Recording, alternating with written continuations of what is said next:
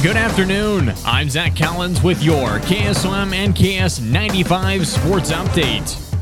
Audubon came back in from the break with a loss to IKM Manning last Friday as they fell to the Wolves 59-43 in a tight game. Both Edward Miller and Aaron Olsen played to their competition as they scored 16 and 15 points respectively. But unfortunately for Audubon, it didn't help to push a win on the board for the Wheelers. Head coach Jaron Miller talked about how his boys need to pick it up on defense to limit the mental errors coming out of last week's game. We played okay in the second half. We just had a lot of turnovers. I think just we really hurt ourselves. Either A, it was unforced turnovers, or some of those were turnovers and us just being too fast in their press. I felt like so that's a big thing we got to get better at, clean up here next as we keep going forward. But that was a big thing for us. But we battled, stayed in it, and had a chance at the end. And that's kind of what you asked for. So we just had a lot of mental errors.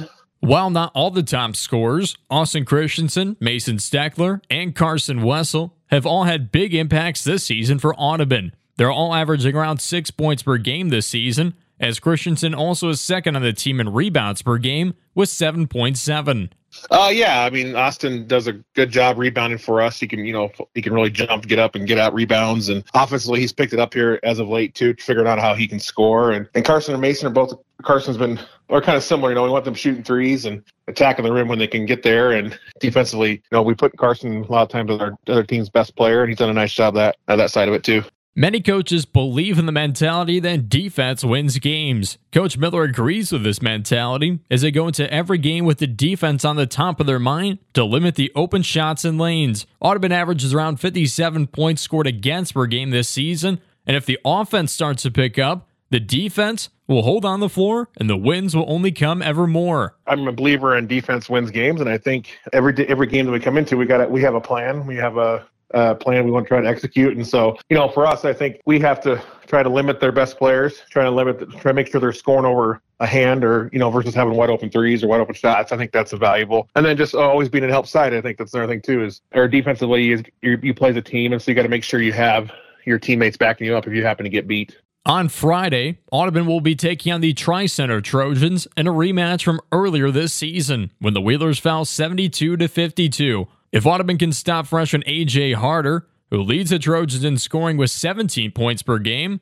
then the Wheelers have the possibility of splitting the series this season against Tri-Center and earning their first win over the Trojans since 2019. Well, we got to be able to identify, last time we played him, Harder just lit us up, and so we got to do a better job on him. And I think just overall defensively, from the first time we played him, that would have been like our second or third game of the year. We've gotten better since. But I think just defensively, trying to make it hard for other teams to score and contest some shots, and then offensively, trying to attack where we can attack. And I think, against them the first time, we struggled at times. They're again trying to too many turnovers and just limiting ourselves possessions. Audubon travels to Tri-Center High School on Friday, January 12th, with the opening tip-off at 7:30 p.m. And moving from high school boys basketball to high school boys wrestling, ACGC charged through the Tri-Center Invitational last Saturday with three top three finishers on the night. Tegan Slayball was one of those top wrestlers as he finished in first place in Class 120, beating Eli Becerra of Missouri Valley. Head coach Lane Rummelhart was proud of Slayball for finishing in first place,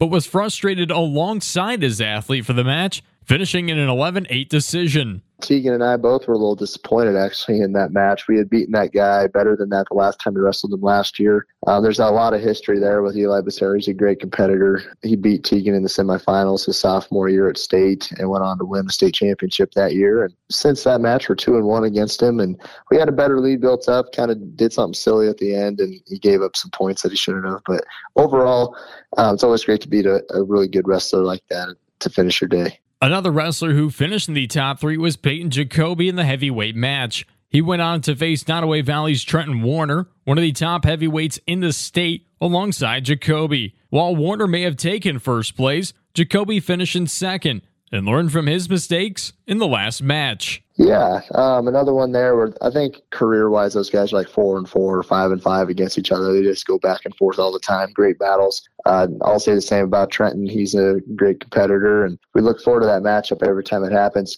Should probably happen a couple more times this year at John Jay in our home tournament, so hopefully we'll get to see a couple more matches between those two. But Trenton got the best of us there. Payton took a little sloppy shot in overtime, and Trenton, being the good wrestler he was, finished on top. So There are always more steps on a ladder, as ACGC features a few wrestlers on different steps of the ladder this season. Coach Rummelhart knows that he has a few different improvements for specific wrestlers, with just a few minor tweaks to help them at the end of January to head into wrestling in February. Yeah, I just want to see him a little better than we are now. I tell the guys all the time, we talk about climbing the ladder on our squad and where are you at in the ladder? What's the next rung for you to climb? And how do we get there? What positions do you need to improve? It's different for everybody. As coaches, we're trying to break each guy down right now into, okay, here's what we're seeing on film. Here's where we're giving up the most points. How do we fix those little things before the end of season? We're not trying to change anybody. We're not trying to make huge adjustments, just little tweaks just to make that much big of a difference between January to February. When it comes to preparation this week, ACGC has had 2 days off due to weather conditions. Rather than sit inside, Coach Rummelhart informed a few of his wrestlers that he'd like some of them to take a shovel and help clear out some snow to get his Chargers a good workout. From this point on, it's all about just focusing on the next competition when they take on three very talented teams. Well, part of the preparing is just making sure kids can still figure out ways to keep their weights down and get workouts in. I had a bunch of guys today I sent to go scoop snow since we have no school activities. There's just little things like that we do. You just focus on the next competition, which is, I believe, Tri-Center, Riverside, and Woodbine on Thursday. So Riverside's a ranked team. We're looking forward to that competition, and we don't overlook the other teams either. ACGC returns to action this Thursday, January 11th, when they take on Woodbine, Tri-Center, and Riverside at Tri-Center High School. The first match is set to begin at 5:30 p.m. And in collegiate news, with two big upsets last night, starting with Iowa State upsetting number 2 Houston, as the Cyclones are now 10-0 at home, as they beat Houston 57-53, as Milan Momcilovic led Iowa State with a crucial jumper to put the Cyclones on top of Houston. Damon Lipsy led Iowa State with 14 points and 4 rebounds in the contest, while Momcilovic played in 37 minutes of action as he knocked down 11 points, shooting 50% from the field. With that win, Iowa State marks their 15th over an AP Top 25 team under head coach TJ Onselberger. Iowa State will take on Oklahoma State this upcoming Saturday, January 13th, with the opening tip-off at 5 p.m. And with the other upset, the Nebraska Huskers upsetting the number 1 Purdue Boilermakers for their first top-ranked upset since 1982 as they won 88-72. The Huskers were led in the game by Kasai Tominaga with 19 points and 4 assists as he continues to lead Nebraska in scoring this season. Rick Mass was right behind him as he knocked in 18 points and pulled in 4 rebounds while also dishing out 3 assists. Nebraska now improves to 13-3 on the season as they'll take on Iowa this Friday, January 12th at 8:30 p.m.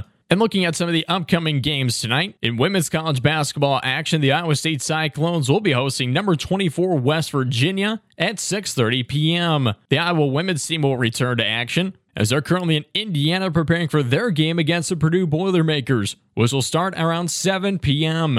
And the Drake Bulldogs men's basketball team will have a tough challenge tonight at home as they host the Indiana State Sycamores, who were 13-2 on the season, Drake at 12-3 for an MVC matchup with the opening tip-off at 7 p.m. For news, sports, and more, check out our website at westerniowatoday.com.